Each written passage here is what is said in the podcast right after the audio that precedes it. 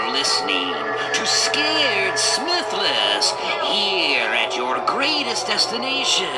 And I am Sammy Terry, your host with the most, when you're not being scared Smithless.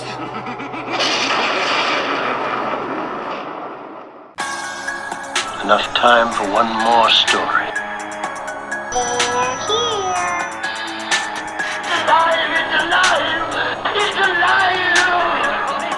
Be afraid. Be very afraid. We all go a little mad sometimes.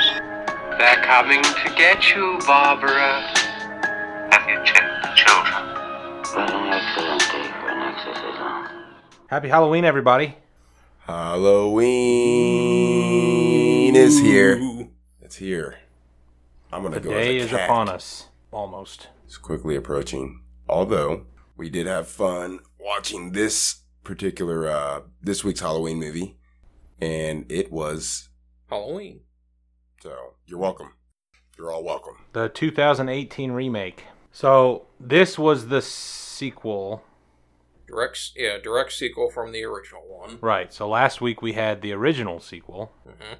and now we have the new and improved sequel. Yeah, they've been planning on doing like another sequel for quite a while, and then they just like kind of put the project aside, and then they got different writers like um, you know like Danny McBride and uh, David Gordon Green, the director of this movie, and uh, they're huge fans of the original one. Just they um, they decided it was it was originally going to be like a uh, direct sequel from the other sequel, Halloween Two, but then they decided they liked the idea better of a you know making Michael seem human than just supernatural almost because they just felt like He's indestructible. yeah they just made you know they just made it want- they wanted to make it sound seem more scary because it's an actual human being killing everyone So, in other words, this ignores the events of every single Halloween movie besides the 1978 original. correct but they do but you know we as we saw it pays a lot of homage to you know a lot of the other films Right. Yeah, there's definitely some. Easter eggs. Yeah, for Something fans like of that. not just the original one, but other films in the franchise. even the third one right. You know, we got the, Right. We see like kids walking around with those ugly, stupid masks from the third one. Yeah. What else did this uh, director do? Uh, he he he was mo- he's mostly known for comedies. The only ones I really know is the pineapple Pineapple Express and uh, is that one with Jonah Hill uh, the Sitter. Oh, I never saw that Hmm. one, but and he thought he'd take a try his hand at uh, horror films. pretty much. Oh well, he did. He did. Yeah, you can different. tell this director has experience in comedy. Mm-hmm. There were Oh. some comic Oh yeah, Mm-hmm. comedic moments. Mhm. Oh yeah, they, they I think they definitely wanted a little bit of humor in it. I mean, not slapstick, but you know, a little bit. Don't get us wrong; it, this is a horror movie. Oh yeah, There will be bodies. There will be blood. People will die. quite a bit more in the original one. Jamie Lee Curtis is back. Mm-hmm. And she's bad as ever. She still has that 1978 looking body. Time has been good to her. So has Activia. I don't know if you guys have heard about that, but uh, Is that the yogurt? yes, uh, that's we're plugging I have in. no idea what you're talking about. She's a, the spoke, spokesperson for a probiotic yogurt called Activia. It is delicious and it is very helpful for your immune system. Yogurt that helps you poop. Yes, Sure. They were gonna call it Gogurt, but that was already taken. Yeah, they actually uh, they're somehow they were able to talk uh, John Carpenter into this, which he served as an executive producer for this. I have to say, the music in this was was awesome. Mhm, It was him and his son and some other guy I've never heard of. But yeah, it was it it it sounded like what he wanted for, from the original one. Yeah. Oh, it's it's yeah, it's the same music from the original, Mm-hmm. just a t- 21st century version of it, hmm including a bowstring on an electric guitar. Oh yes. We'll get to that. You were asking about Bloomhouse yeah. at the beginning. Is it? Is That's Blumhouse? a yeah. I say a- Blum.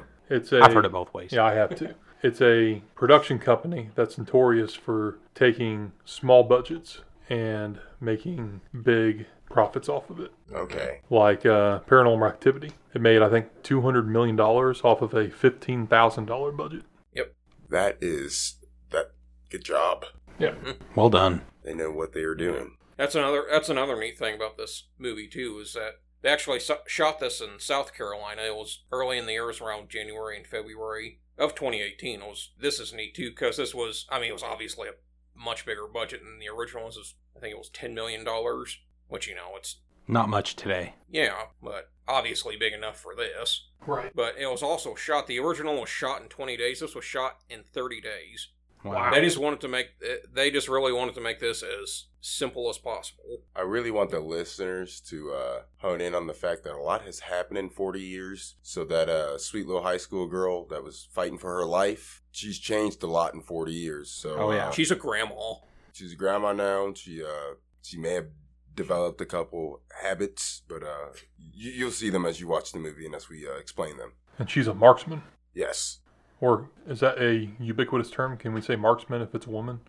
I think Or it's is a it woman. a markswoman? she's a shooter. Sharpshooter. Yeah, we'll call her sharpshooter. I don't know if she's Annie Oakley, but So we open up on Smiths Grove Sanitarium, 2018. So we are 40 years, exactly 40 years after the first, the events of the first film took place. We have a um, male and female podcasters, Dana and Aaron, arrive at the Smiths Grove Sanitarium. They are true crime podcasters, and they are Investigative journalist. yes looking into a uh, the, the the Michael Myers murders from. And I feel like inv- investigative journalists is kind of a broad term. they're podcasters. Yeah, they're podcasters. But it sounds more like Technically, aren't we investigative? yeah. No. Yeah, we are. We're investigating these movies. it, it sounds more sexy. It sounds more like legit when you say it that way. Now, if I'm like, hey, I'm a podcaster, you're like, wow, you have no life. Whereas I would say I'm an investigative journalist, you're like, wow, you probably took Lie about a lot of stuff. You and you probably have really nice dinners. You have a nice apartment. We're movie historians. Yeah, I like that. See, that's sexy. I like that. We Class are, it up a bit. We are movie historians. We're nerds. So they are um, introduced to Doctor Sartain. Yeah, I've never seen this guy in anything. Yeah, he's Michael Myers' doctor. The new Doctor Loomis. Right, they call him the new Loomis. Um, One he's of those a guys. He, he, he looks familiar, like I've seen him and stuff. But Yeah, I, I, was, I- try- I I, was can't trying think. to look. I was trying to look him up. Yeah, I could, I'm like, I don't recognize any of these movies. he's odd from the get go. Yeah, He looks like he should have been one of the crewmen on uh, Hook. That uh, mustache that he's sporting. yeah. yeah. He does look piratey, doesn't? Yeah, he definitely does. He won an Emmy. Bring me Peter Pan. That's what he should be yelling. He won an Emmy for some. He's, he's from Turkey. Ah, that explains a lot. he? I would try to I would try to pronounce it, but I don't want to curse anybody out unintentionally in another language. Sure. It says sausage, yes. How? You kiss your mother with that mouth. I don't think I, I, I think it's a different. He's a foreigner. So he gives us a little. He gives us a little bit of background of what's been going on for the last forty years. Basically, um, nothing. Michael's been Same old, same Right. old. He's been locked up since the night he got out. He, he apparently got caught soon after because the at the end of the first film, as you remember, Michael disappears right after Loomis shoots him. In in this rendition, it doesn't show it, but we get explanation that he'd gotten up and left, and then he was um, shortly thereafter apprehended and locked up again. So um, they have him here at the hospital. The podcasters understand that Michael is soon being moved to pretty much just a holding cell will- where he'll be at for the rest of his days. Dr. Sartain's not very happy about that because he determines that no one seems to be interested in trying to get through to Michael anymore. Um, after 40 years, Oh. though. Yeah, you, Right. you'd think you'd figure it out Sometimes you just gotta know in your beat, Huh. you know. pretty much. But well, no, actually, in his case, this this is his livelihood. But I mean, but eh, there's other patients at this facility that he Yeah. could also be. I mean, helping, I mean, he so- said he's taking care of those guys too, from what I was watching. But And as we'll and as we'll learn, Dr. Sartain's a little obsessive. Yes, yeah, So So he's listening to a recording of Loomis. Do you know if if this is like is that here or is that later? that's later. I thought that was well, I later. mean, like, yeah, is it is it actually From Donald Pleasance? Oh No. no, no, no. Or oh, This was a um, I forget who what his name was. It was this some random guy. I think he was a comedian or something that did the. Yeah, I think I heard that as well. it's Frank Welker, isn't it? Sure, we'll call it that. We'll call him him. So they he takes them outside to meet with Markle, uh, Michael. He does reference Loomis at one point and talks about um, up until Loomis passed away. So Loomis has died at this point, which makes sense because he was pretty old in 1978. Yeah. They wheel out like 113 year old Dr. Sam Loomis. They're like, kill him! He's evil. Kill him! I shot him six times. I shot him six times. He is a, s- was a student of Dr. Loomis. He takes Aaron and Dana outside where there is a yard. It's a courtyard, right? Yeah, it looks like a checkerboard. It does. I remember somebody somebody mentioned that when I was watching. It was a, some YouTube thing. It looked like that he was like the king, and every all the other like crazies out there were his pawns or something like Yeah. that. Uh, cause they did start acting up. Oh. There are several inmates out here. There's probably tw- looks like 20 inmates out here. They're all um, distanced from each other. Mm-hmm. They're all chained to their own individual concrete blocks that look like they probably weigh a ton.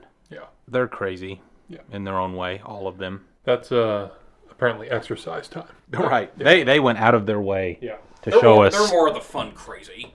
Right. Michael is standing motionless, facing away from Dr. Sartain, Aaron, and Dana.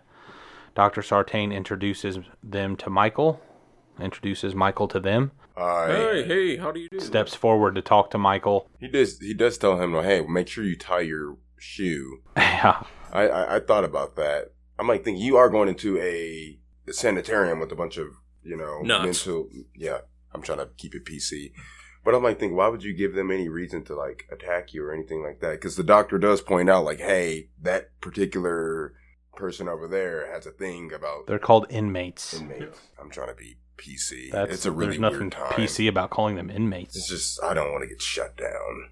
That's the least of your worries. Uh, no one listens to this anyway. But anyways, I just thought that was kind of interesting. I'm like, well, could Michael himself have done something with the shoestring? So he tells he tells them not to step over the line. So they've Yeah. kind of got protocol for how all this works. And Aaron tells him, "Do you ever think about that night?" Michael doesn't respond, doesn't look, doesn't move.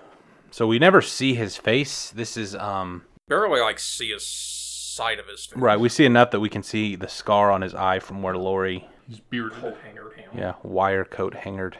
I like him having a beard. I don't know why. It's just Yeah, um, played by yeah, the James Jude Courtney. Courtney, who ironically, if Michael was technically 21 during this time, which would have made him born in 57, this guy was actually born 1957, there you go. which I thought was kind of. Good casting. That's interesting. And from what I've heard, is a very very nice person in real life. And an excellent cook. And I heard that he just finished writing a novel, New York bestseller. Actually, Shut up. 30 days as the shape. I love that. I would read it. I, I totally would. I would read a book about this guy talking about his time filming this movie. Oh, yeah. Walk around on set, not even had, not even able to say words. He just kept character the entire time. And how do you make sure that you win the role of Michael Myers when you're auditioning? Just don't say anything. Don't talk.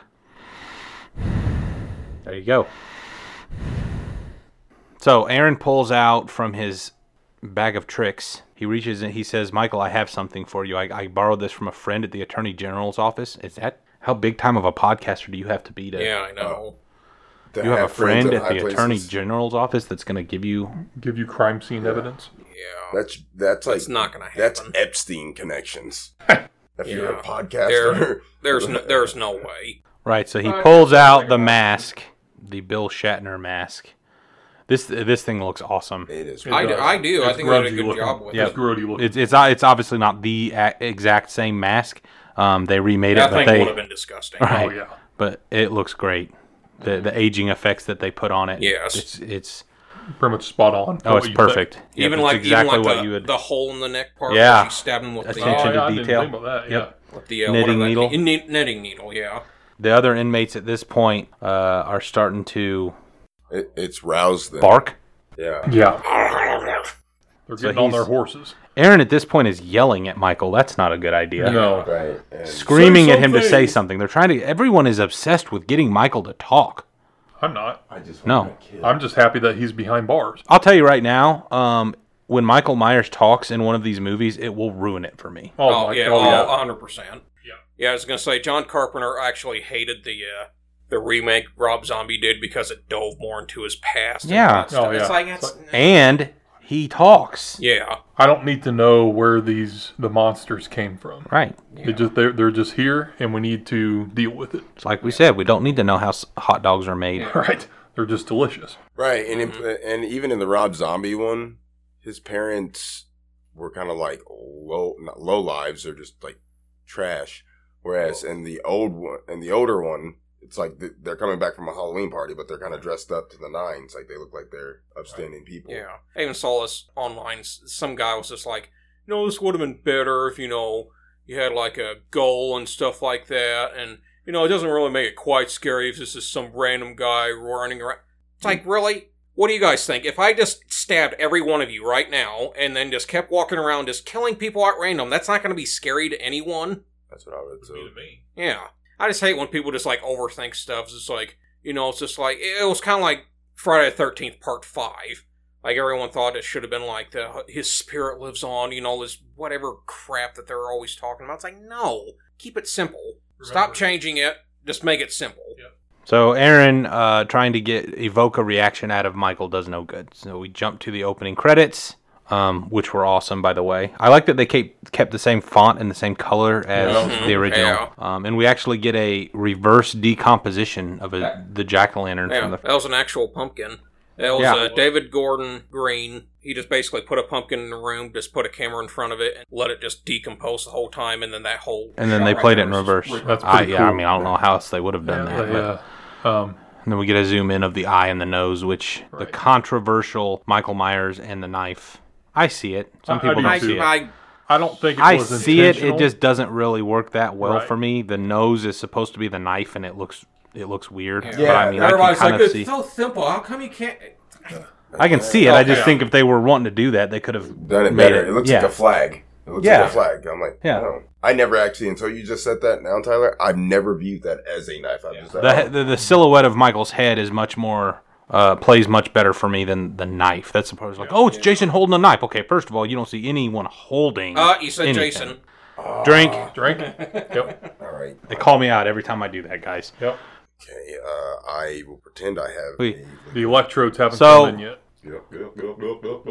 First, first of all, you know you do not see anyone holding a knife. He, there's no one holding anything. It is the silhouette of Michael's head, and I guess a knife. It- I can, I can, I can see the knife. but I- I, I hate when people are like, "Oh, Michael's holding a knife in the in the jack o' lantern." That's what It's took so me simple. so long to see that because I heard that over and I'm like, I don't see it, and they're like, "No, it's definitely it's Michael. He's holding his knife. No one is holding a knife. It is the silhouette of Michael's head, which is cool, and then the nose is a triangle, which I guess you could say, ah, I guess that's in the shape of a butcher's You know, knife. it's like it's like showing those weird pictures to people like a psychiatrist does. where Yeah. it's The people cold. that see Rorschach test. yeah, Uh, yeah, it's just like I, it's like I don't, I don't see it. the people that see Beyonce in a tortilla chip. Yeah, When I was looking at this jack o' lantern, I actually saw Jason Voorhees. So Wow. now what? yeah. Peter saw Chucky. Is Craig that a- saw Leatherface. I saw Beyonce. John Tell I- saw Beyonce. I saw a jack o' lantern with the uh,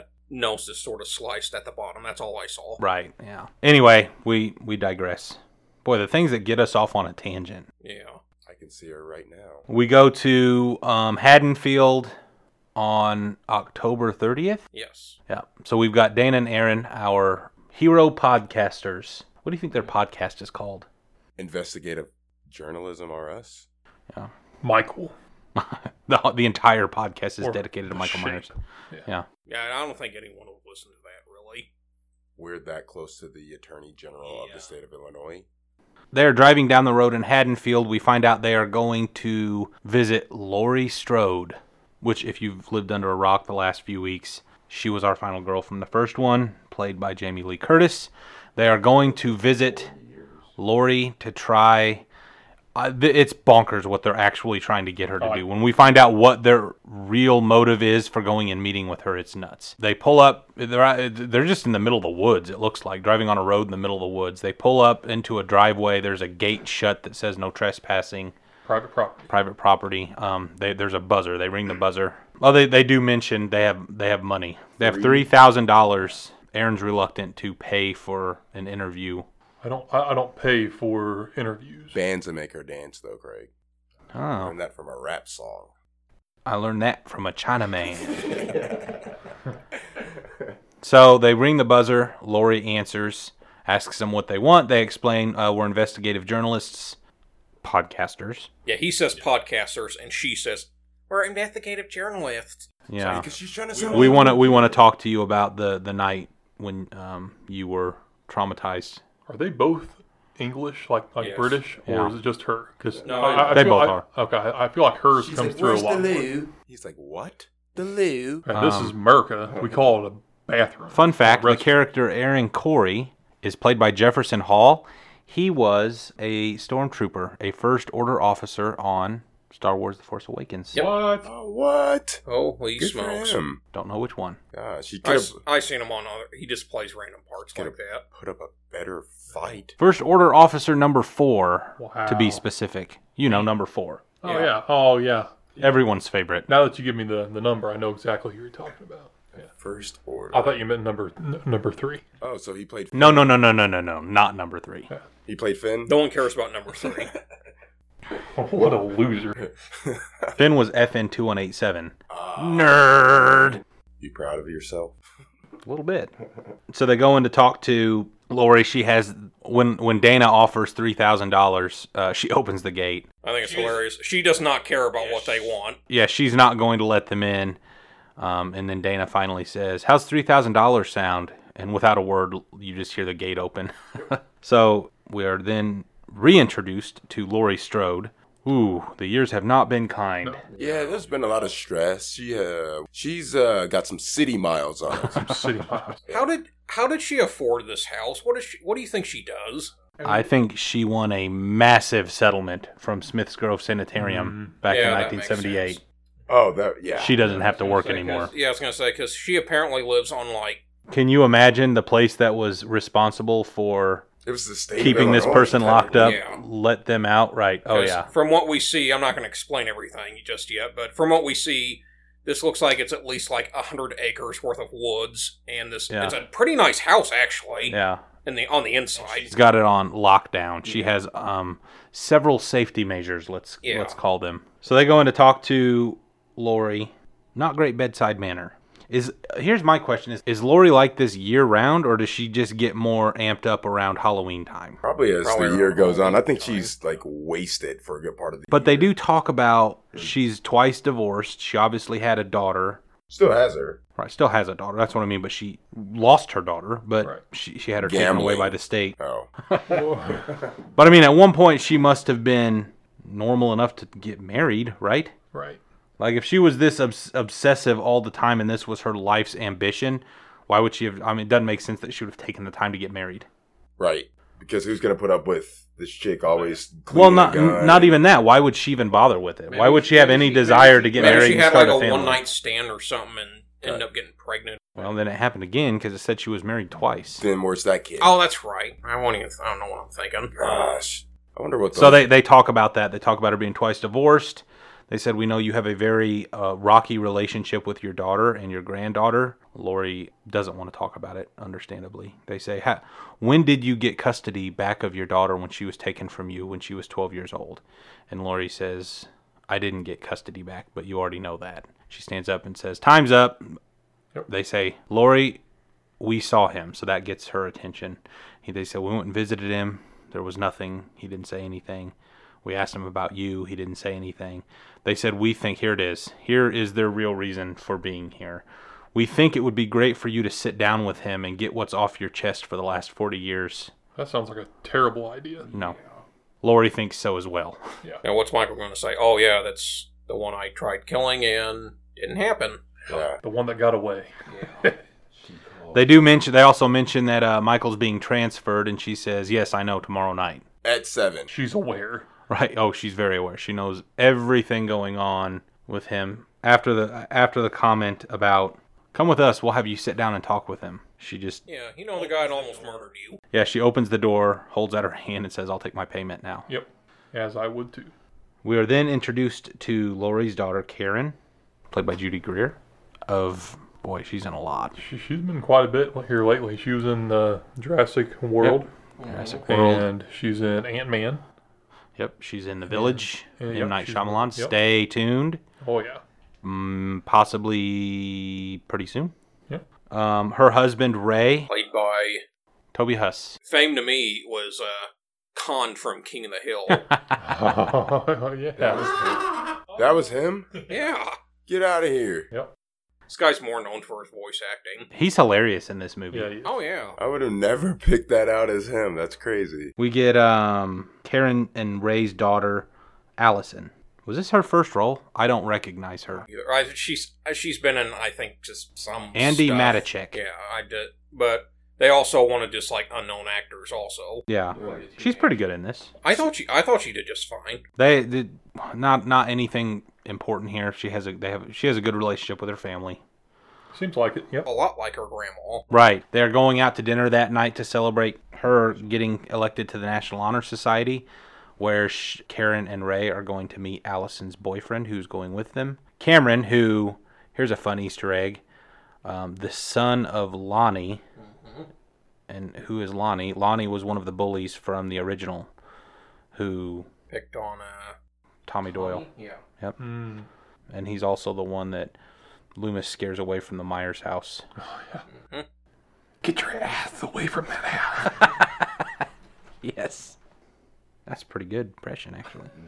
um, Allison asks Karen if she invited her grand. She calls her grandmother. I, that, that was kind of weird. Who calls, who calls them grandmother? I don't know. yeah, I guess I it's mean, fine, yeah. but That- she that's Grandma- calls her Grandmother. grandmother. I'm sure people do. That super just formal. it's grandma. She Call her Red grandma. Riding Hood? Right. Or granny. Yeah, I get if she, you know, she's in a conversation. Oh yeah, I talked to my grandmother about that, you know, Yes. or something. But you just Calls her. To her face. yeah, Yes. Grandmother. yeah, Are we in 17th century England? yeah.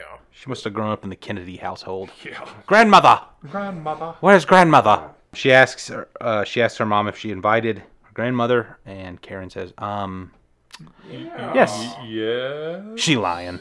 You can tell by the look in her face when she doesn't answer at first. It's Well- like, nah. She didn't invite her grandmother. So she leaves her friends, um, Vicky and Dave. They were fun. Oh, they're all right. They- Uh, Vicky, played by Virginia Gardner, which I actually knew her from something Project Almanac. I, never what actually is. saw that, but I've just seen bits and pieces of that. But That's a No, pretty I, I crazy did movie. see that movie. That's the one where uh, like his his grand some kid's grandfather invented the time machine, right? Uh, it's his dad, and I think that's I'm thinking of something else. whatever it is. It's these nerds, and they basically find a way to travel back in time. Okay. Yeah. Pretty cool story. I- It's entertaining, if nothing else. Right. And then Dave is actually the son of Tim Robbins, Yes. Miles. Andy Dufresne. Was that was the longest night of Andy Dufresne's life. Yeah.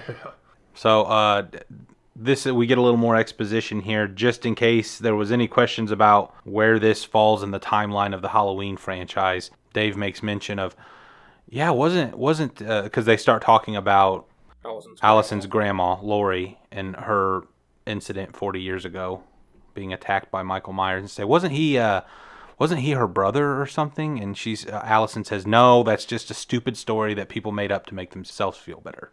How would that make you feel better? I don't know how that would make Yeah. anyone feel better. That takes the I'm trying. Oh, like oh, oh, oh, I get it. Probably like, oh, it makes so much sense why he wanted to kill her now. Okay, 'Cause they're brother I and feel so much sisters. better right now. Because everybody wants to kill their siblings. All right. I guess, but not. Why are So we we're then not looking at each introduced other? to Allison goes to school. Uh, we're introduced to Cameron, her boyfriend. He seems like a creep. Yeah, he does. I don't know something about him. I don't like the cut of his jib. Yeah, he's uh he has a hidden agenda. I feel. I mean, we find that out in some sense, but Yeah, he already seems like what a creep. happens to him? Oh well, well, All right, my bad. uh, and then Cameron's friend Oscar. Who who's this? This is the ugliest. kid I don't in know. the I've never, movie. I've never even heard of this guy. He rivals. He rivals. I think he's Shelley from Friday Part Yeah, that's Three. what John Doe told me. Yeah. It's We were this movie, watching it's Shelley. Shelley's Yeah. My son. Yeah, goodness, isn't Shelley it- with I think chap it's- lips. I think this guy looked uglier. he's kind of he's kind of funny, I guess. He's all right, I but guess he's a victim Yeah, of I think he his is. syphilis. He looks like a waterhead. Yeah. I'm seriously look at his like I when I see him, I'm like, man, I really want to punch him in the face, and he's done nothing wrong. Like he just has one of them faces, and look at his forehead. That's like a six head, not even a five head. yeah. He passed the five. He, Yeah. just, he, he skimmed right over the five head, went straight to six. Just like the, when they were He looked- pulling you out with the forceps, they like give it like He looks Extra, like he looks like a extra. deformed Mr. Potato Head with a wig. So Allison sitting in class. Um, we get another call back to the first movie. She looks out the classroom window, just like Lori did, sitting in the back corner of the room, looks out the window where Lori saw Michael Myers standing there. Um, Allison looks out the window and sees Lori You, you know, who, standing facing in the window. you, you know who that teacher was that was talking? Uh-huh. That was PJ Souls, I think. Oh, that's how he said. really? The, the one that gets strangled to death in the original one. Well, that's- totally. Yeah, totally. Yeah. Oh, that that guy. Yeah, I saw that at the very last minute. I'm like, I'm like, oh, that's kind of cool. Linda. Yeah, Linda. That's it. I could not think of. So uh, we then cut to Allison standing outside of the school, I think at the end of the school day, talking to her grandmother. Her grandmother gives her the money that she got from the podcasters. Allison is upset with her grandmother because she says, Why can't you just get over this? It's ruined your relationship with your family. And then her, uh, we get the, and this was a pretty popular scene that was on the trailers, but this is where Lori says, um, if, if the way I raised your mother uh, made all of you hate me, but meant that she could be safer, then I'm okay with that. And Allison says, say goodbye to Michael, get over it, move on. She should have been like, She's like, that is no way to speak to your grandmother. Cut to Lori shooting the brains out of a mannequin. Yeah. She is she is going to target practice. she's a very good shot with a shotgun and a rifle. I will definitely say that. Yeah. So she is it's almost like um what are those shows? Doomsday preppers. Yeah, that's exactly what I Oh. thought. That's basically what Lori has turned into. She spends all of her time preparing her house. I honestly think that's what happened because you'd think, well, wouldn't she have had a job or a career to make money? I bet she won a big settlement from the state of Illinois because Michael attacked her and her friends when she was younger, and I bet she's just lived off of that forever. And Oh, she's that used could all of that money to. it's gonna start running out because that state's broke, really broke. Maybe that's why they're broke. They, it. Yeah, it could be. yeah, how big was that settlement? Yeah, exactly.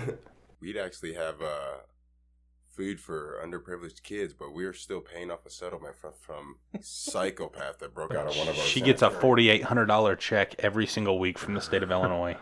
Lori's law. And it just says in the memo line, for your troubles. for your discretion. You have a lot of them. And that's why she's been married twice. That's the only reason but guys were like, man, look at all that money. I'll marry her. And within a couple years, they're like, "God, nope, nope, nope, nope, nope. Baby's yours. I'm out of here. 10 bucks says she shot one of her husbands, Oh, I guarantee it. buried somewhere on the property. And turn him into a mannequin. Yeah, somewhere in that hundred yards worth of or hundred acre Yeah. worth of Yeah. forest that she has. Or maybe, maybe all the mannequins are made from molds of her dead husband. That's gotta be it. we then get we then get Doctor Loomis uh, recording. Wh- Dana and Aaron are listening to it at their hotel, just talking same same as we've heard, talking about Michael being evil. He should never be let go. He's pure evil. There's nothing. He's soulless. There's there's no rehabilitating him. As we get um, inmates that night being loaded onto the bus at the sanitarium, Doctor Lu- uh, Sartain is there. He's getting on the bus. He tells the the officer um, he's still my patient until he gets there. I'm going to see my job through to the end. So you think, oh wow, he's really doing his due diligence here. Lori is parked across the street in her car, crying and drinking. That's she's in a great state right now. And she has a gun. She's drinking the little uh, They're little shooters. Hotel size liquor bottles. Yeah, the ones that cost you twelve dollars out of the mini fridge. Yeah, she had herself a couple little Kettle One shooters. she's like convulsing while she's shooting these liquor bottles. She's holding a gun and then she starts screaming. We cut to uh, the dinner. So we've got Karen and Ray and Allison with Allison's boyfriend Cameron at the dinner to celebrate National Honor Society for Allison. Um, everything seems to be going well until Allison decides to open her big mouth and ask her mom again about inviting her grandmother. Karen again is terrible at lying. She's like, yeah, I totally did. Like, oh yeah, she stopped by my office. We had a good time. And then Lori shows up. Lori comes walking in. Right.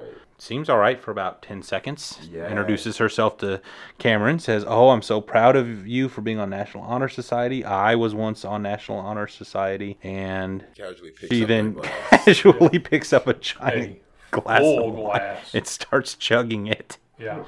To which Karen says, Mom, Mom, I thought you quit drinking. And Ray's going, That that was mine. Uh, wow. And I like the daughter. I like how the daughter has to point that out. So uh, Lori goes and says, "I'm sorry, I'll sit down. I'll sit down." And Cameron's going, um, awkward to be meeting Yeah, your that would be girlfriend's parents. Extremely awkward. Yeah, that would be awkward. I'm gonna go. Yeah. So Would you be slipping out of there, John Tell? My ears would have been hot. I would have been like, "Yeah, hey, I'm gonna go to the bathroom real fast." And uh, then I- Lori straight up crashes this dinner party. She sits down, immediately starts crying. that alcohol hit her system. Oh, yeah, it did. Um, says, I saw him. And they're like, What are you talking about? And she said, I saw him. I saw the shape. She actually referenced him as the shape. That's kind of cool. Yeah. Um, I wish she would have been slurring her words a little bit more. they're Karen Ray and Allison are, Oh, boy. Here we go. they're like, No, I wanted to kill him. I didn't know what to do. And they're like, Oh, my.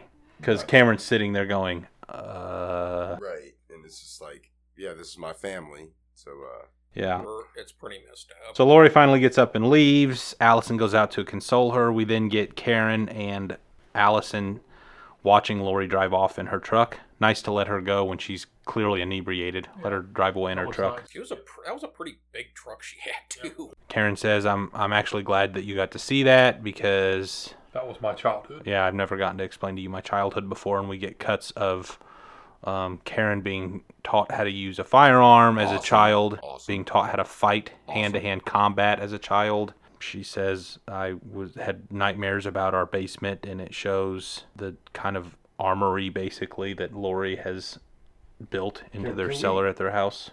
but in reality, she actually had a pretty interesting. I would have loved that Right. childhood. Oh yeah, that'd been awesome. We live in the woods. I learned how to shoot, and I learned how to fight. Hide and go seek with guns. Yeah. I learned how to change a tire and not well. right. I did learn how to play sports though. I guess that Karen missed out on that. Yeah, but like if you could shoot somebody as an eight-year-old from 200 yards away, like That's pretty baller. yeah, that that's a that yeah, I, no I kidding. want that childhood. yeah. You So did great, mom and dad. uh, we then cut to a kid and his father going on a hunting trip. It's nighttime, so it's probably like 3.30, 4 o'clock in the morning. That's a lot of times when you go out to hunt, you want to get out there early. So I'm guessing that's probably what time it is, but it's definitely night. Can we talk about this kid for a minute? First of all, Yes. his quote unquote father looks like he's about 76 years old. Yeah. Yes. So if he That why could they could have easily just made that his grandfather, but he's clearly dad 'cause dad because he says that. At least a great uncle. Right, right. It's um. I mean, you could. The kid's name is Lumpy. Found out. Come to find I'm out. hoping that's a, a nickname. What is term of wrong endearment. with his voice? Sounds like This he- kid sounds like he's. Yeah, he sounds like he's about to hit. Well, it sounds like he's going through puberty, and in the process, something broke. Yeah. oh, you're. ah, ah. He sounds like a 14-year-old Nick Nolte. Yeah, I can agree with that. Um, he's telling his dad, This- this and is I'm not- using air quotes, his father. He, he said, "I don't know if I want to go uh, hunting. I- I'm okay with going hunting, but I'm missing dance class for this. Oh boy, here we go. I would have I would have I would have pulled over right there and let him out.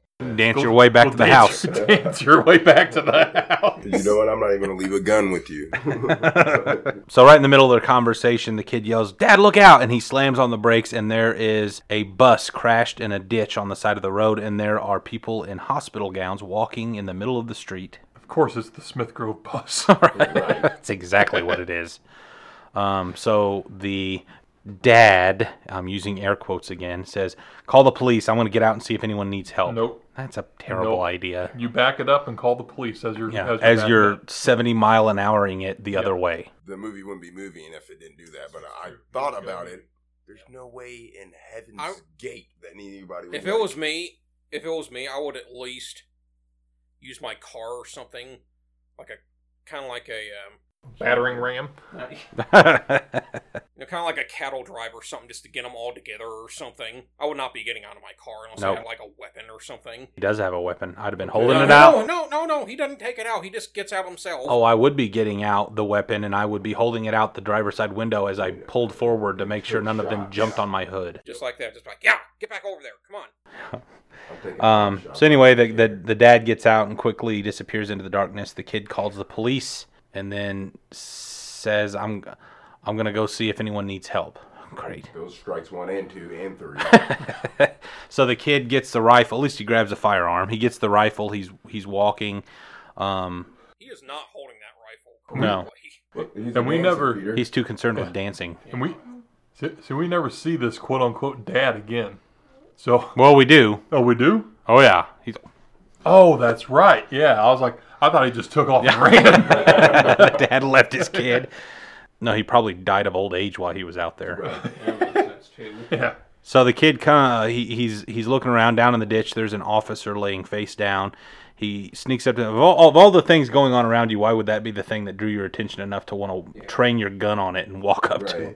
So he gets close, and as he gets close, of course, the jump scare. The officer reaches out and grabs his ankle, and the kid says, "Hey, don't worry, I'm gonna, I'm I'm gonna go get help. I'm gonna go see if anyone else is around." And the officer says, "No, run."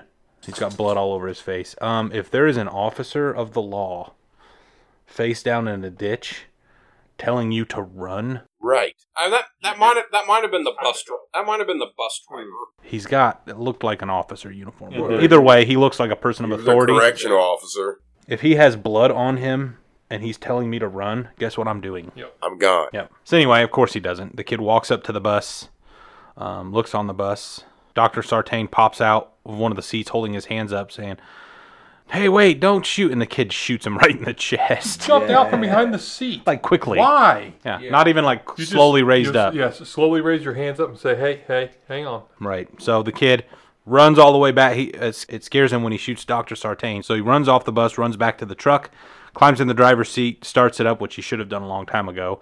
Too late. Michael Myers is already in the back seat. Homage to the first one when he pops up behind Annie. He pops up and grabs the kid, smashes his head against the window a couple times, and then snaps. it. Yeah.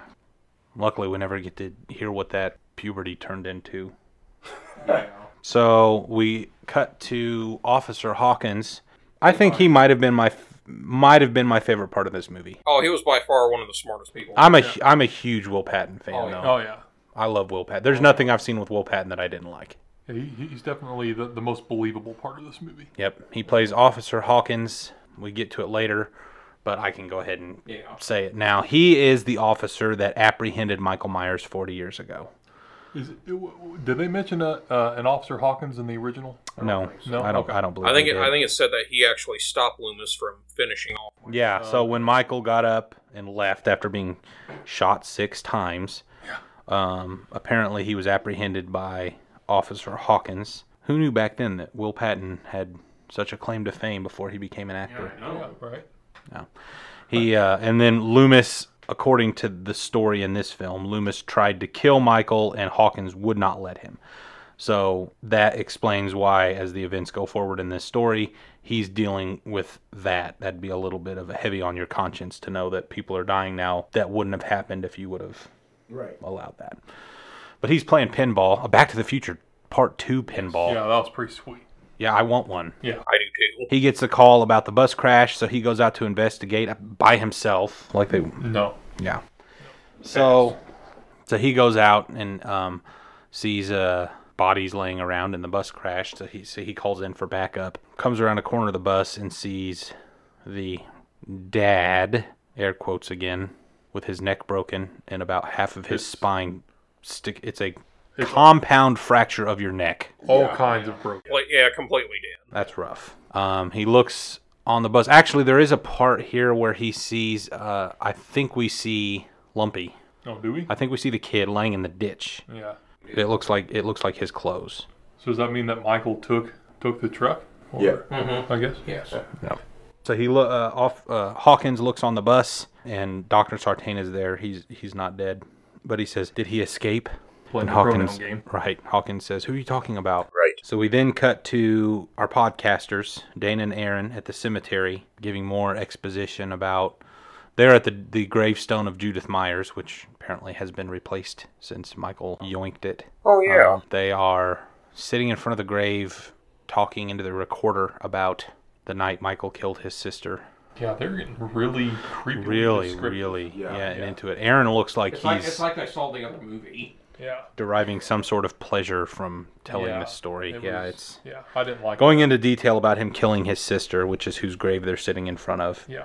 We see Michael in the background, standing, yeah, kind of standing behind a tree. Oh, I did. I did. I, Yeah. I Mm-hmm. missed that. The uh, the black old lady Mm-hmm. who was uh, talking with them. She looks over. You see her look over subtly, and you and then she looks back at them. Yeah, she, she's the caretaker that showed them where the where the tombstone was, and then she looks over, and you can kind of way off in the in the distance, you see Michael standing in his his white gown, his white hospital uniform. Um, we never do see his face. You see, you almost see his face several times, but you never actually see f- full on the front of his face. We then get uh, Doctor Sartain is in the hospital recovering from his injuries. Hawkins is there with him. We then get Sheriff Barker, played by Omar J. Dorsey, in a Black sheriff. big cowboy hat and cowboy boots. that He needs to be in more of this movie. Yeah, Oh, wait, so he was awesome. Uh, he he's a uh, Hawkins is giving him the rundown on, on what happened. He says, "Well, we've caught in almost all of the all of the escaped inmates off of the bus." Um, and then Hawkins says, "Something's not right about this. This because look," he said, "I was looking at the manifest and look whose name is on here, and it's it's Michael Myers MIA. on the same night from 40 years ago when he went on a killing spree. are he they just both so sheriffs, happens to or have is he a gotten. deputy? He's a deputy. Okay. Hawkins is an officer. Barker is Oh. the sheriff. Okay. So Sheriff Barker says, obviously Michael Myers has now gotten loose again in Haddonfield, and it's Halloween. And Sheriff Barker says, well, "What do you want us to do? Cancel Halloween?" If you were smart, Yes, That's exactly what you should do. one hundred and ten percent. To be fair, it's not like Michael Myers has ever killed anyone trick or treating. Maybe the safest place to be is out trick or treating. Maybe. Throughout the movies, Michael Myers runs into several people that are trick or treating and never kills any of right? them. That's true. Two little boys. I don't think. I don't think he's ever killed anybody outside, has he? It's always been in somewhere, hasn't it? Well, the bus crash. No, that's true. Yeah. So right, Hawkins points out the one person on the bus who's not been accounted for is Michael Myers. Uh, we then go to a gas station where Aaron and Dana, um, I'm assuming they're leaving town, so they're filling up their car with gas. In the background, we see Michael pull in in the truck, and I, I love shots like this where it, Oh, I- it does I- it doesn't focus Mm-hmm. on him, but if you're looking, you can see in the background he walks inside the, the garage of the of the gas station and Dana goes inside to ask where the restroom is as the guy's telling her she walks out and you see through the window into He the is auto garage Mi- beating the brakes off somebody. yeah Michael Myers is No pun Before intended. then, did she seriously say that she has to take a number two immediately? Yes. yes she does Yes. They must be really good friends. Dana goes into the restroom while Aaron is filling up the car with gas um, she checks a couple of the stalls before finding one that's Not gross. acceptable I mean, what do you expect at a place like that? Not She goes- covered in fecal matter. Right. Um, as she's s- sitting in the stall, someone comes in. We just see their feet. Um, as this is happening, Aaron goes inside to pay for gas, and it shows the gas station attendant dead with a horrifically broken jaw. Yeah, Look, like teeth are like missing. There's You must have did what Edward Norton did to that one guy in American History X or something. Oh, curb stomp. curb them, stomp. but like on a desk. oh man, Gosh. it's rough. Yeah, that's fucking weak. He has a broken mandible. Um, Ah, He then hears a noise out in the garage. He goes out there and finds the mechanic in his underwear, laying dead in a pool of his own blood. At this point, uh, we go back to the restroom. Whoever this person is, it's obviously Michael, is trying to open the door to the stall that Dana's in. She has to say, um, Sorry, someone's in here. The hand reaches up over top of the stall and opens up and drops something on the floor. And Dana looks down, and it was a handful of teeth. that's what those were. Yep. Mm-hmm. Time to go. Okay. drops teeth on the floor right by Dana's feet. So she sees that, and then as soon as he tries to get the door open again, Dana starts crawling under the stalls next to her. Didn't even wipe. I'm pretty certain that a handful of teeth will buy you just about anything in life. handful of bloody teeth that you just took from somebody. Yeah, Dana's no longer concerned about the uncleanliness of No. the stalls next to her. Yeah, 'cause she's straight crawling on that floor. Yeah. Yeah. So Right. she's yelling for help. It gets Aaron's attention. He runs into the restroom. She leaves one stall to go into the other. To she should have just stayed in the same one. Right. So Aaron comes in. He looks at the individual and says, Michael, which, like, we didn't already know who Right. it was. So Michael grabs Aaron and starts bashing his head against the wall. That was rough. difficult to watch Yeah. over and over and over again. Yeah, you kind of had it. Um, and then uses Aaron's face to bust open the stall where Dana has barricaded herself at this point. He gets in, he gets the door open, um, tosses Aaron aside, and then strangles Dana. I know this is going to sound horrible, but It's kind of what we're here for. As soon as he busted through, I, I'm having flashbacks of Lloyd Christmas sucking his thumb. Oh, Find yeah. a happy place.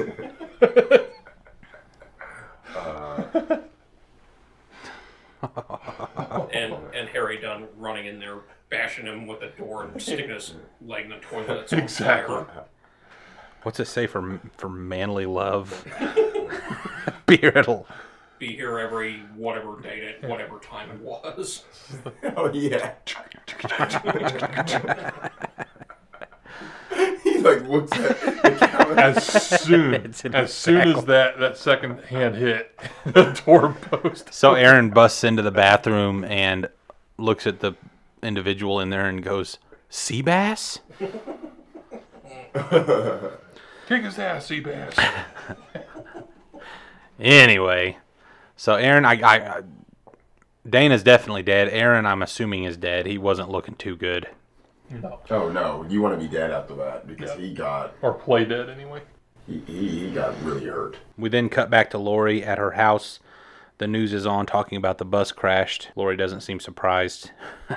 Oh, uh, did you mention he got his mask back? Oh, no, I didn't. So, after Michael kills Dana and Aaron, um, he opens up the trunk of their car and pulls his mask out in slow motion. Da, da, da, da, It's kind of an iconic moment. da, da, da, Puts the mask on, and we are cooking with gas now. Yep. da, da, da, da, da, da. They should have had that music playing. Not not what he was doing, no. but Right, but Uh, But something- what he was Um, referencing. yeah, what is that? I hear it in a lot of Dante's Inferno. I think I think uh, it yeah. Oh, that's so sexy. Love it. So, um, we cut back to Lori at this point at her house. The news is on, um, it- talking about the bus crashed. Lori doesn't seem surprised. Um, so she's getting everything ready. We then see uh, her kitchen island is a, a hideaway door for the cellar. Almost like a panic room. It's a remote door that s- the, the kitchen island slides open, and there's stairs that lead down to the cellar. It's pretty awesome. Yeah, so Lori's gathering up firearms Yeah, she's going all Rambo right. Oh yeah, she is. She's packing her bags. We then cut back to Karen's house. Karen gets home. Um, she notices the back door is open.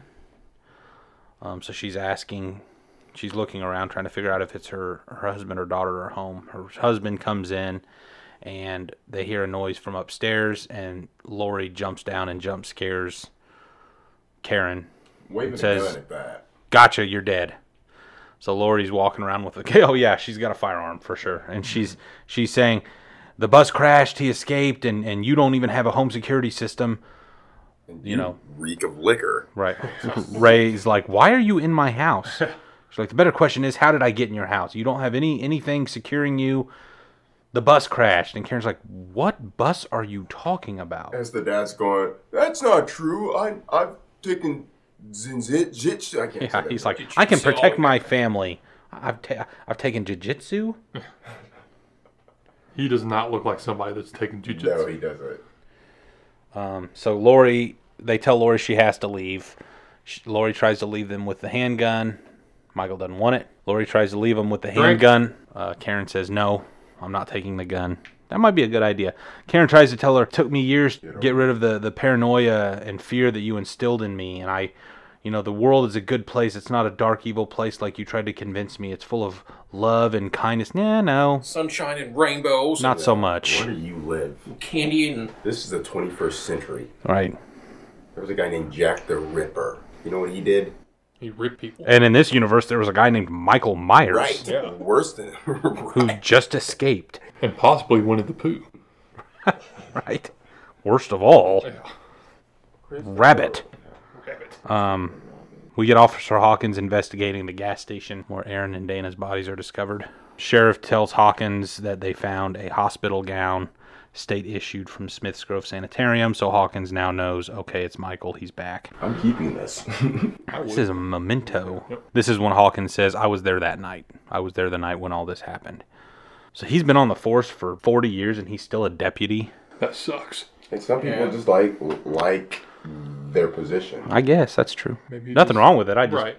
Do you get paid more though? I would think. Yeah, Yeah, I would would. think after 40 years, you should be either retiring or getting a promotion. Right. Yo, Why didn't you have a desk job? Or actually? maybe, maybe, maybe he had some some issues coming because one of the officers later calls him a burnout. Yeah, he's been that's there true. for So four maybe years. he's he got into the drinking game or something. Well, He has what we on the streets like to call a little bit of a drug problem. Is that what the streets call it? yeah, they call them fiends. So we jump to we jump to that night. Trick or treating has begun. We then get m- my favorite scene in the movie, um, another classic one take. This is incredible. I absolutely love this. We've got Michael walking down the sidewalk. Um, we get another throwback to, I guess this would be a throwback to the original sequel, Halloween Two. Kid carrying a radio up by his ear runs right into Michael. He walks past them. He walks down a driveway. Understand this is all one take. Right.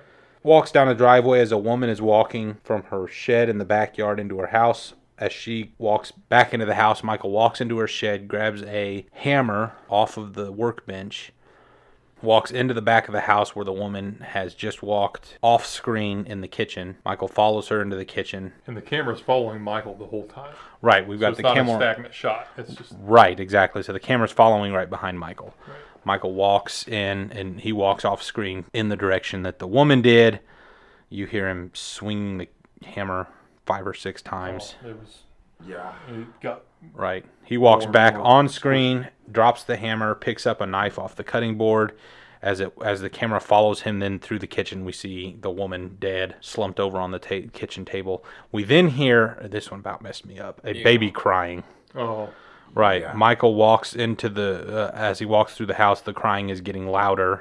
So he's getting closer to where this baby is at. He walks into the room where there's a crib, which is obviously where the baby's at. The first time I saw this was like, "Oh, because he's already killed a kid. Yeah, just killed a right. kid. Where are we going here?" Um, he stops, looks down into the crib, looks back up, and walks through the rest of the house out the back. I was like, "Ooh, interesting though." So Michael has some sort of conscience, right? He might be homophobic though. Why would How this? would you, you get All that right, from that? well, the two little boys that ran into him were dressed in like Superman and Transformer costume, Okay. right? He didn't hurt them. He didn't hurt the little baby. But then the kid that wanted to dance, he killed that kid. So he might be homophobic. And the other officers that were there on the bus. No, I'm just I'm just pointing that that, that Okay. out. So it's possible. So it's possible. Michael the I'm just saying why homophobe. that kid died, why that particular kid died, and the other kids did not die because he knew that kid was possibly going Well, to also out be in a the gay. middle of like where everyone was. At. Point being, I'm glad he didn't kill an infant. Yes. Yeah. That would have been difficult to watch.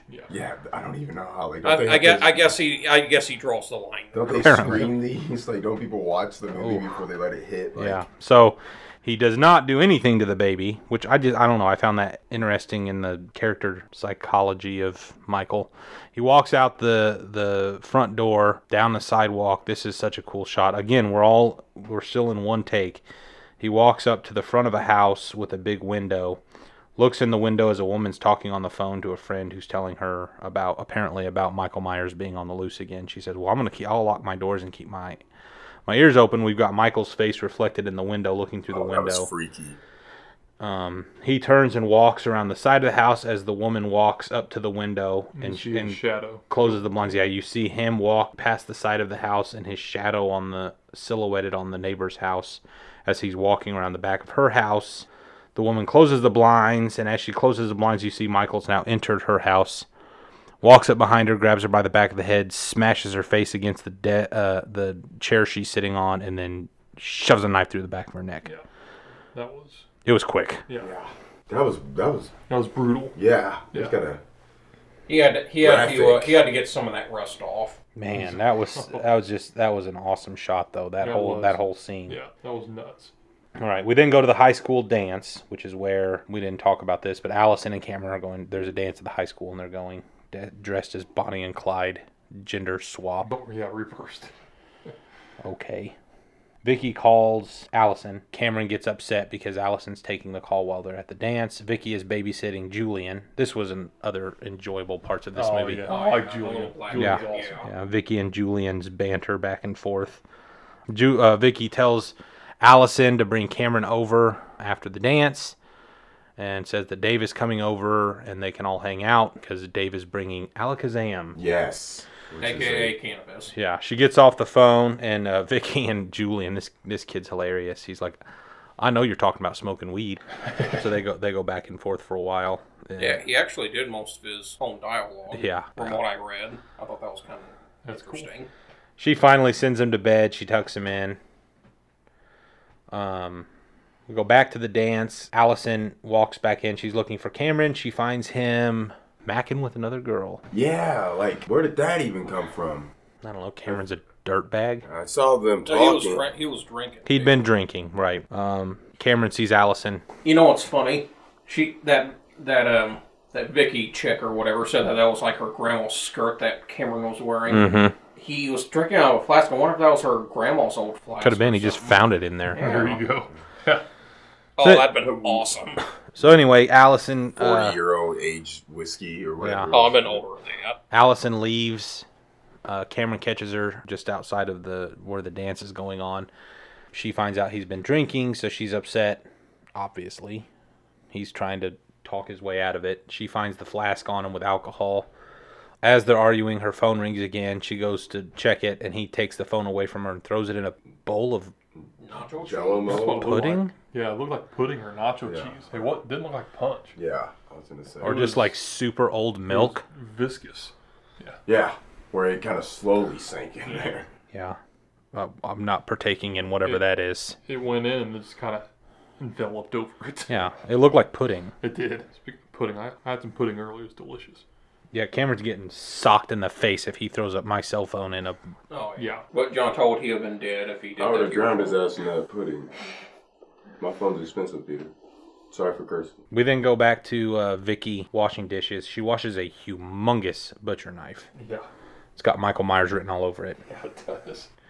Um, she hears a noise. She checks outside. Outside, Dave jumps out and scares her. He has a jack o' lantern he carved and a horse I on a think he's stick. dressed up like a farmer Yeah. or something. It's like, Yeah. It's like it's And one he, of those uh, little pole horses, Right. He says he got a tattoo, Yeah.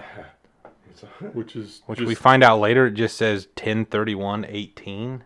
Yeah, it was Yeah. supposed to be their special night or something. Yeah, it says a night. We're gonna remember this night for. I don't understand the significance of Yeah, that. I but- didn't. I didn't Think know they why were they had to gonna- put that in. Uh, have sex. before they start some heavy petting, Julian comes down the stairs and says, I saw the boogeyman outside my room. He was in the hallway.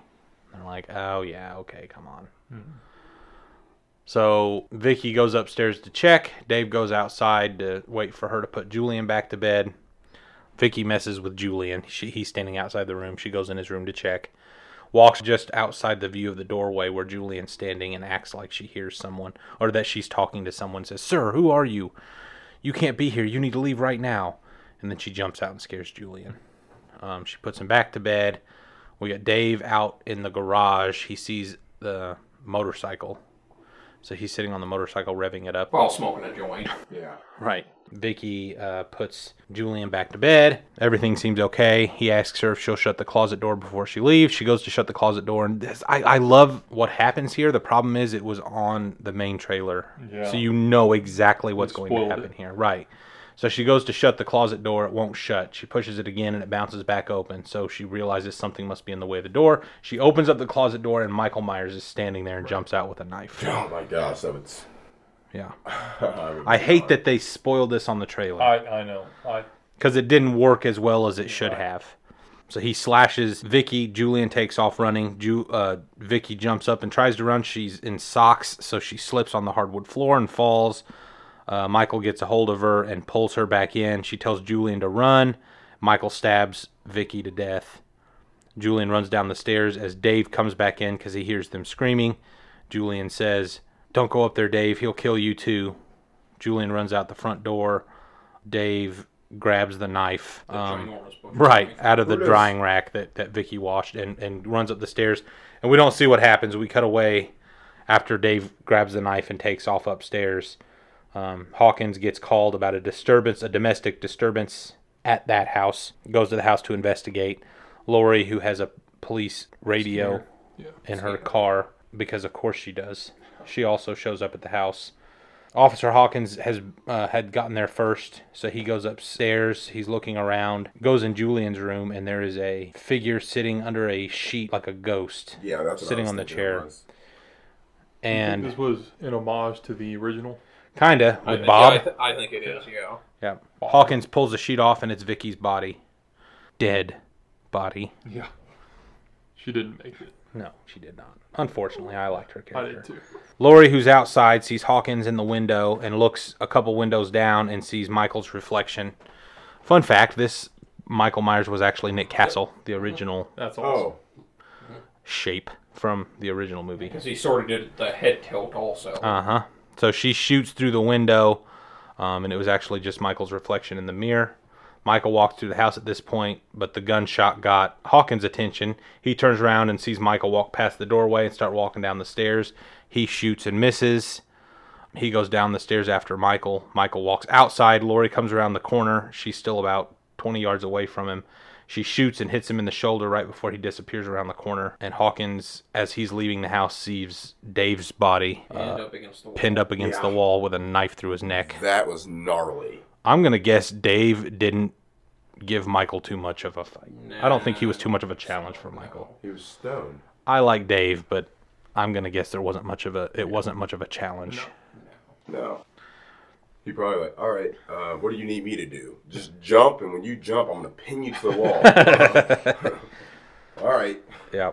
So Lori and Hawkins run into each other outside. They clearly know each other.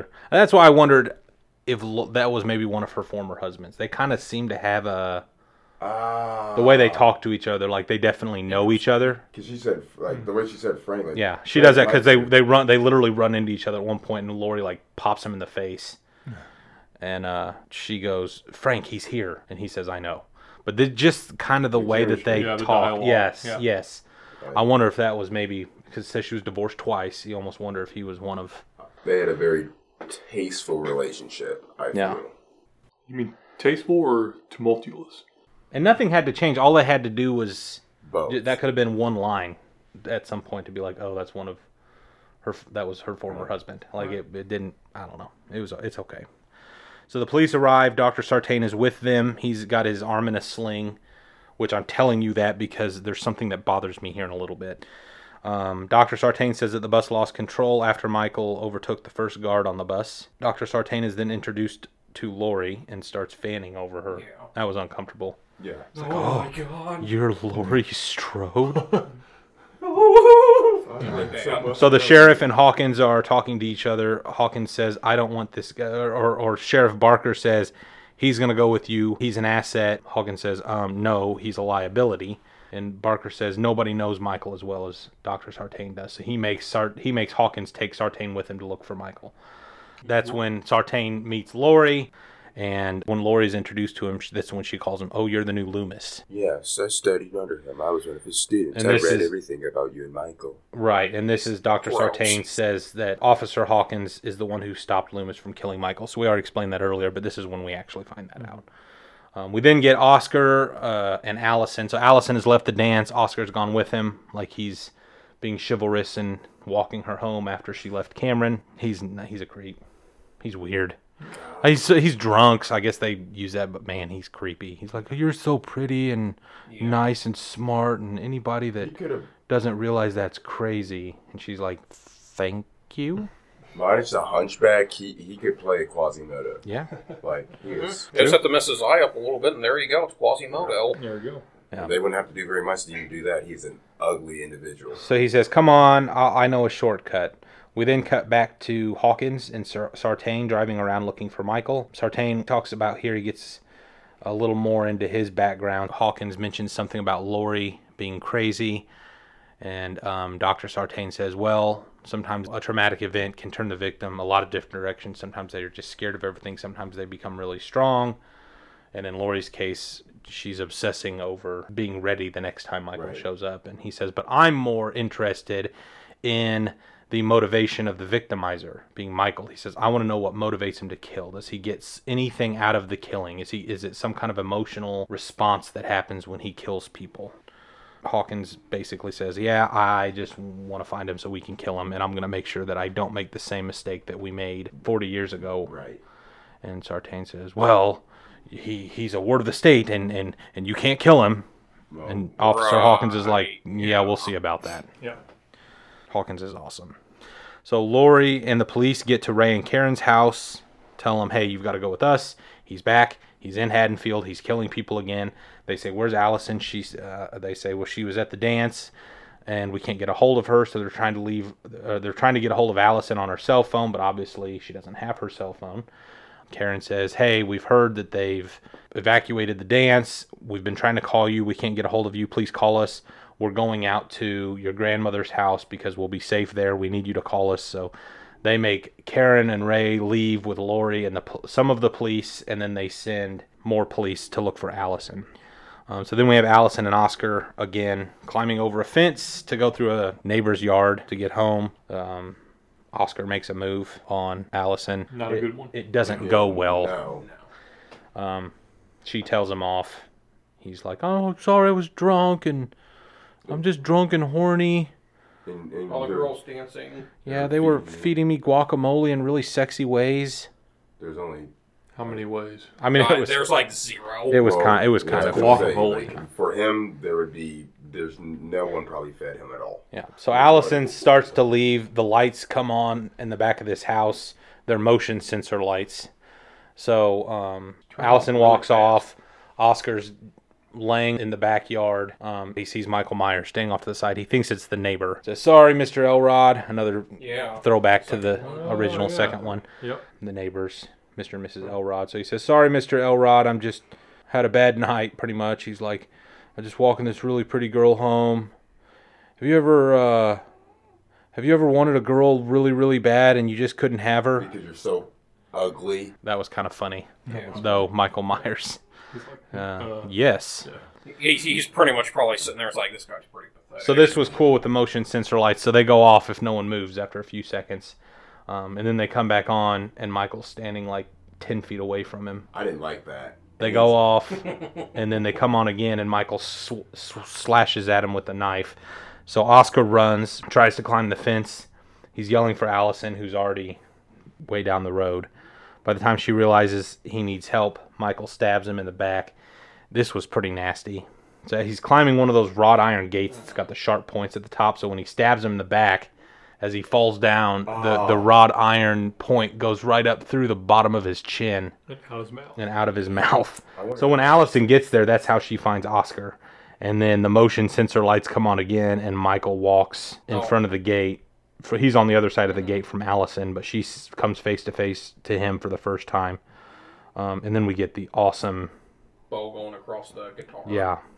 I can't even describe this music. It was like it was like a perfect moment, like when the granddaughter meets Michael Myers, Mm-hmm. sees Michael Myers, Myers for the first time. He said, "Hey, I'm your great uncle." So she It's me, runs. Michael. She, Allison screams. She runs for help.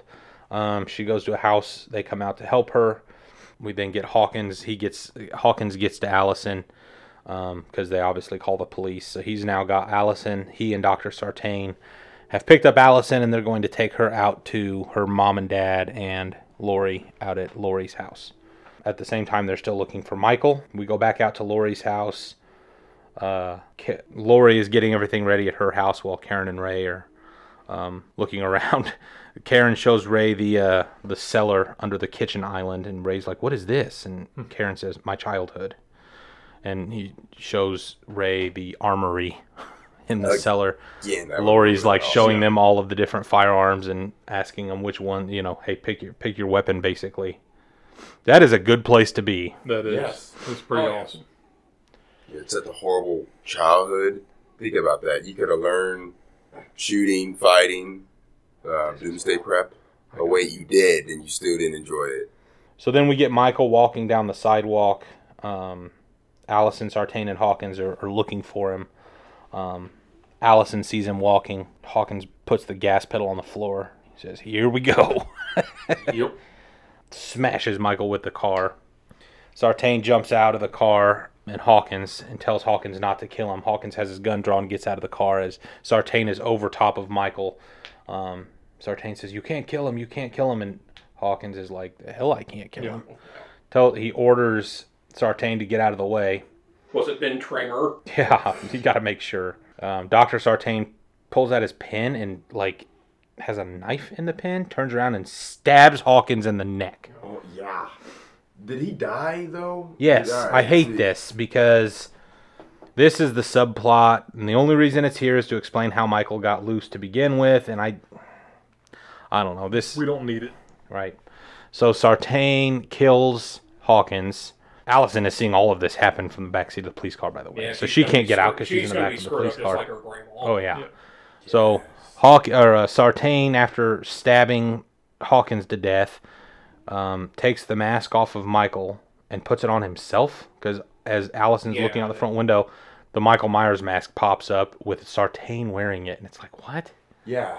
That really threw Sartain me then off. somehow this old man gets giant Michael Myers from laying on the street and loads him into the back of the police car with one arm in a sling. Yeah. Not sure how that happened. After being shot in the chest less than 24 hours ago. Yeah. But somehow he gets Michael in the back of the car, tells Allison to move, make room for my patient. Yeah. He's gone total Dr. Frankenstein at this point. Yeah. Um, a- yeah, after he kills Hawkins, Sartain is like, So this is what it feels like. I think that's why he was wearing his mask too. I I guess he's I, I, I know it's stupid. It's just, yeah. So he's he's- so he's obviously crazy, and he's, He's going. he caused the bus to crash. That's what we're led to believe here. Um, which I just I feel like there were other ways they could have gone with that without having. It just seemed unnecessary to have Right. another villain to take Is the attention Michael off. Myers not enough. Of. Michael Myers is plenty. Right. So Allison obviously is freaking out. Deuces. Yep. So he he kind of monologues here after he gets back in the car and drives. His whole purpose here, his whole purpose of doing everything he's done is he wants to reunite Michael and Lori because he's trying to get some kind of emotional response from Michael to try to get him to open up about why he does or did what he did 40 years ago and why he's obviously doing it again. So Sartain's basically a yeah human spoiler piece of alert. garbage that's allowing other people to get murdered to try to set this up. Spoiler alert: when that when this does happen, uh, it doesn't work. No, it does, Right. no, it doesn't. So he he was wasting his time. So he wants to reunite Michael and Lori. Um, we then get the funniest part of the movie. I thought we've got two guys that aren't even like name actors. One- uh, They're two police officers. One of them actually is a forensic investigator um, in real life, Charlie Benton and the other one I think is a makeup or costume designer That, for this uh, movie. Yeah, uh, makeup makeup guy. He actually designed the mask and everything. Yeah. too. he actually won an Oscar. Uh, Christopher Suicide Alan Squad. Nelson won an Oscar for Suicide Squad. Yep. Yeah. Oh, that's cool. But uh, they have a, just seen this that movie. brief scene here where they're sitting in their squad car, just um, keeping watch over Lori's house out on the road. they're talking about their lunch. It's pretty funny. If you want to know what they say, go watch the movie. We it don't want to seems- spoil everything in the movie for you. Yeah, it seems kind of pointless, but I, you know, I enjoyed it. It's I mean, entertaining, you know, and it was these- just like for like a minute. Yeah. Um, Sartain is driving. He's he's talking to Alice. They're driving out to Lori's house as well. He's talking to Allison um, about Michael never speaking, saying, "I just wanted to get him to speak. I wanted to hear what's on his mind. I wanted to hear what he would say." So Allison gets the idea and says, "Oh, um, well, when I saw him, he spoke to me." And he says, "What?" And he she said, "Yep." He said one word. And she he's like, "What did he say?" And she's like, "If you let me go, I'll tell you." Of course. she, he says, No, you must tell me what he said. And, and Allison says, Stop the car, let me out, and I will tell you what he said. So he s- pulls over and stops the car, and Allison looks over and looks down, and Michael Myers has woken up and has put his mask back on. That's not good. No, to be stuck in the back seat with that, that's Yeah, So- somebody who's, like not even three feet away. Doctor Sartain, yeah, Doctor Sartain sees it in his rearview mirror. Um, well, before we get to that, the officers um, that we just introduced see the car up the road from them. It's probably hundred yards up the road from them that's stopped in the middle of the road. Um, they recognize it as Hawkins' car, so they're trying to get a hold of him on the radio. Obviously, no one's answering. We then uh, see Sartain look in the rearview mirror, see that Michael has woken up. He says, Michael, and Michael kicks the gate between the front and back seats Oh yeah. and pins Sartain to the steering wheel. Gets out, um, opens the door. Sartain falls to the ground, falls on his back on the ground. Allison uses the opportunity to jump out of the car and run through the woods. Um, Sartain stares up at Michael, who's standing over him, and says, Say something. And Michael stomps on Sartain's face. It like Washes it like water. Gallagher Yes. swinging a mallet at a watermelon. It explodes. Squash it like jelly. He definitely had it coming. Yep. The other officers pull up. Um, they see Sartain's dead body. They get out to investigate, and we see Michael behind them. And then we cut to uh, back at Lori's house. Lori is uh, turning off the lights in the house, getting everything ready. Um, she goes and talks to Karen. Karen makes some comment about um, you've wanted him to get out. This is what you've wanted all along. Like, okay, you've given her crap, obviously, your entire life about being the way that she is and being this ins- eccentric. It, whether it should have or not, has obviously come to where, oh, all the preparations and things that she did, it's a good thing, even though we were all making fun of her, and now you still have an issue with the way she's doing Right. things. At this point, you should be nothing but thankful that she has spent her whole life preparing for this so that now you can get out of this situation that you're in. Yep. The ungrateful. Yeah. But you know what? Why don't you just go out there? You go outside and you prepare and do all this stuff yourself. Right. Lori says, I've been preparing for this for a long time. We get Allison running through the woods. Um, we then cut back to the house. Ray is playing with a yo yo. Uh, he's, he's on, yeah, he sees on Lori's security cameras a police car pulls up out front. He goes outside um, to ask them if they've got any news on Allison or if they found Allison. Um, he looks in the tinted window and he just sees, looks like a jack o' lantern. So he opens the door and it's our two lovable officers. One of them's got Sartain's penknife through the head and his throat slit all the way open.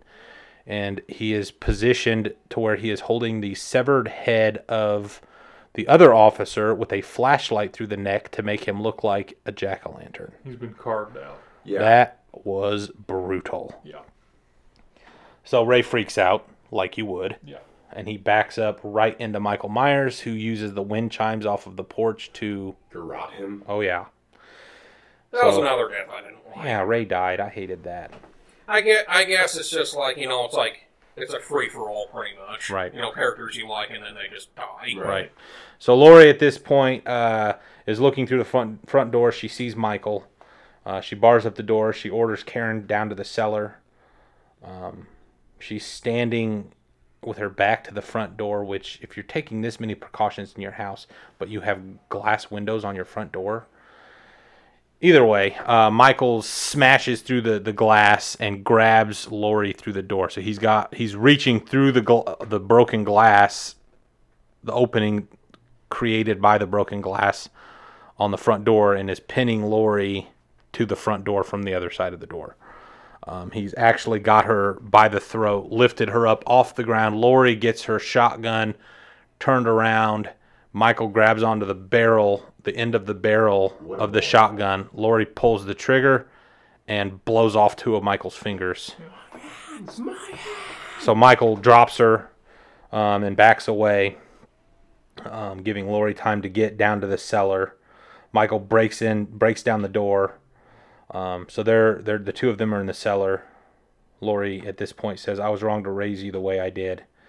They hear Michael walking upstairs. Lori gets pinpoints where Michael's at, shoots through the floor. I don't know. There's no point in that. I thought. Anyway, uh, m- we kind of hear Michael stumble. Um, Lori says, "I have to finish this," and she leaves Karen down in the cellar. She goes back upstairs. Um, she looks in the closet with slats, paying homage to the first one again, where Lori was in the closet. Um, she opens up the closet, nothing's in there. I thought Michael was going to be in there the first time I saw this. I thought Michael was going to be in there with a wire hanger, stabbing it Oh, at Lori. Never in the eye. Yeah, how do you like it? Yeah. Gotcha. Um, So Lori at this point begins clearing rooms one at a time. So she'll clear one room and then she has them rigged to where when she's cleared the room, she hits a button and a giant metal Steel gate. steel door f- slams shut. Yeah. That's awesome. Yes, it is. She really has been working at this for a while, Yeah. preparing for a while. This is the type of place that like Jigsaw would design. Oh yeah. Oh, Um, Allison, we get her back in the woods. Uh, she finally stumbles upon Mannequin Town. Yeah. So she's Anything you want to add about those mannequins, Craig? They're creepy. Okay. Okay. that's it. Well, yeah, they are. Aren't they?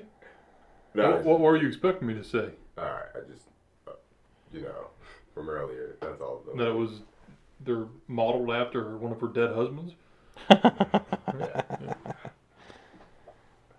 Uh, We go back to Lori looking for Michael. She sees bloody handprints on the railing going up the stairs.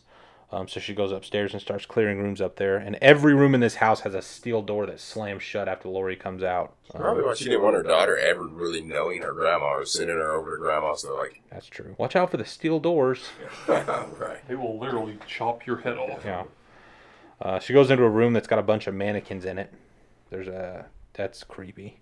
She uh, uh, opens a closet in this room, and Ray's body is stashed up on the shelf. Like neatly folded sheets. Yeah, but no, yeah, but no Michael. Uh, Michael finally jumps out from behind a mannequin. They fight for a while.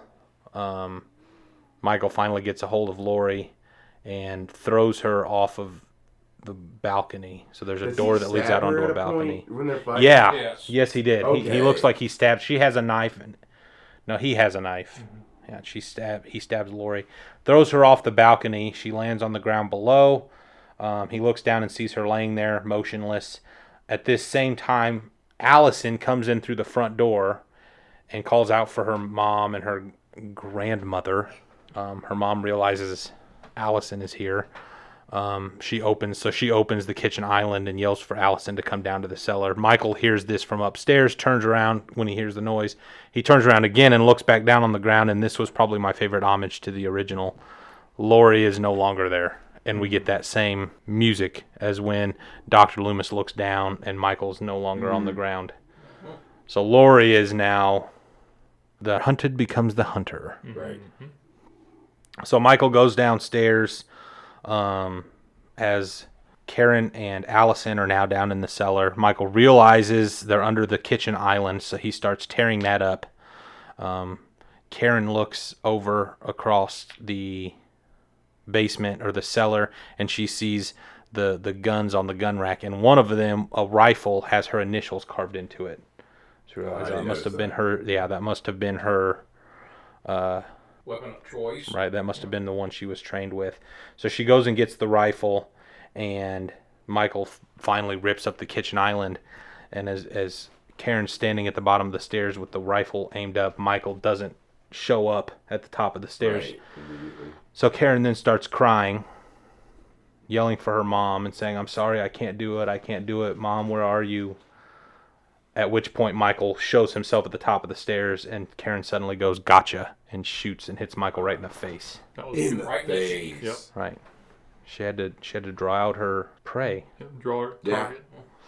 Right. That was fun. We then get another throwback to the original as Michael's face appeared for the first time behind Lori out of the darkness of the of the darkened room. Uh, the same thing happens with Lori as Michael backs up after he gets shot by Karen. Lori's face appears in the room behind Michael.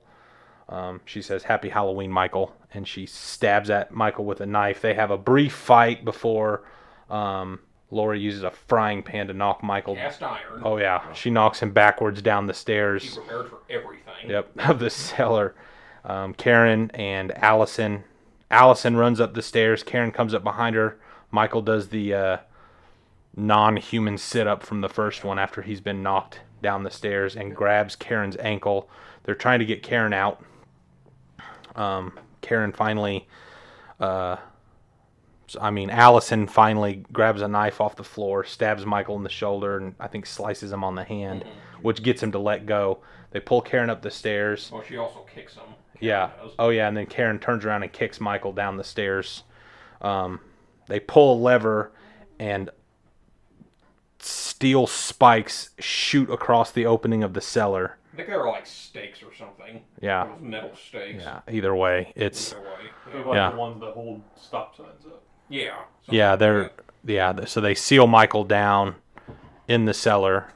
Karen, as Lori starts turning on gas valves, we see hoses run down into the cellar. That was awesome. um, where gas starts coming out, and Karen tells Allison, Um, It's not a cage. it's It's, a trap. yes, because they re- refer to the cage or they refer to the cellar several times as a cage throughout the movie. And Allison or Karen t- explains to Allison, it's not a cage, it's a trap.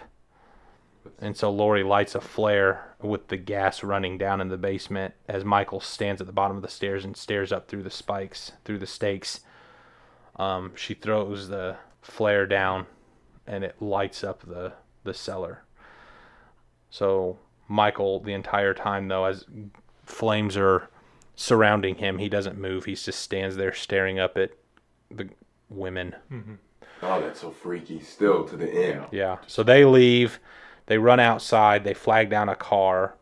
Um, as the flames are engulfing the house at this point, we get another shot of the cellar as it's been fully engulfed in flames, and we don't see Michael standing there anymore.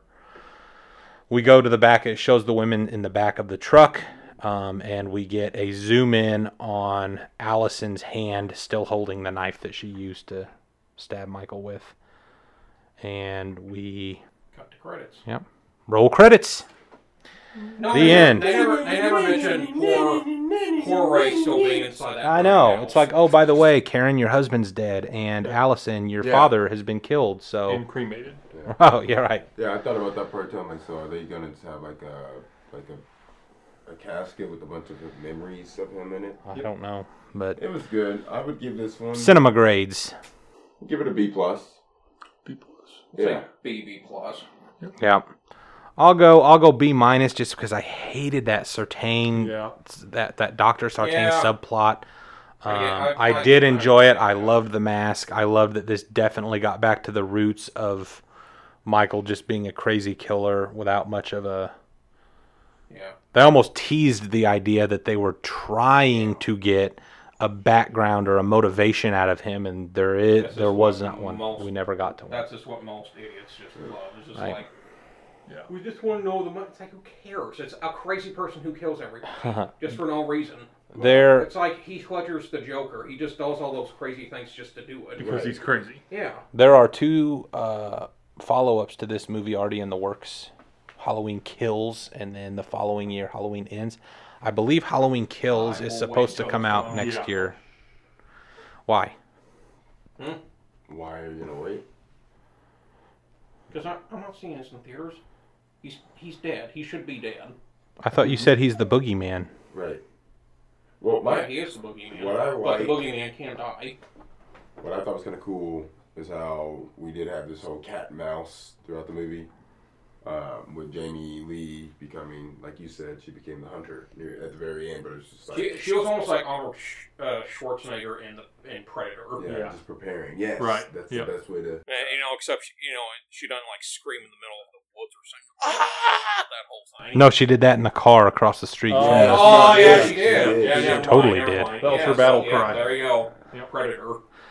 Um, Um, do we yeah, know what we're I'd give this one a, a, a- a B minus also for the same reason. That is just, I, I didn't like the the secondary villain. We didn't need it. Ah, true. Yep. So uh, tune in next week, uh, starting the month of November. I hope you guys have enjoyed our uh, Halloween themed month of October. We will definitely get into the rest of the Halloween movies at some point, um, probably next year. October 2021, we'll cover some more of the Halloween movies, including possibly the new one that comes out. So, um, next month we sh- start um, M. Night Shyamalan month. Shamalama ding dong. It's, uh, But- we won't spoil every episode of the month, but uh, we will start off next week with um, the OG, The Sixth Sense, Yes. Yes. the movie that Oh, put Bruce M Night Willis. Shyamalan on the map. Okay, yeah, I'll, I'll take it. So uh, tune in. Don't forget to uh, subscribe um, to our podcast. Leave us a comment. Send a Follow us on request. Twitter. Yep. Uh, send us an email at scaredsmithlesspodcast at gmail.com. Um, sign up for our Patreon if you want to hear exclusive content, which will start in 2021. Get in early to get a discount. Um, look for our signups um, for exclusive content. Our merch store should be opening soon. Stay tuned and we'll give you more information on that, including free giveaways. Yeah. Send us requests. And as always, happy Halloween. Happy Halloween, everybody. As always, stay tuned. Stay classy. Thanks for dropping by. See ya.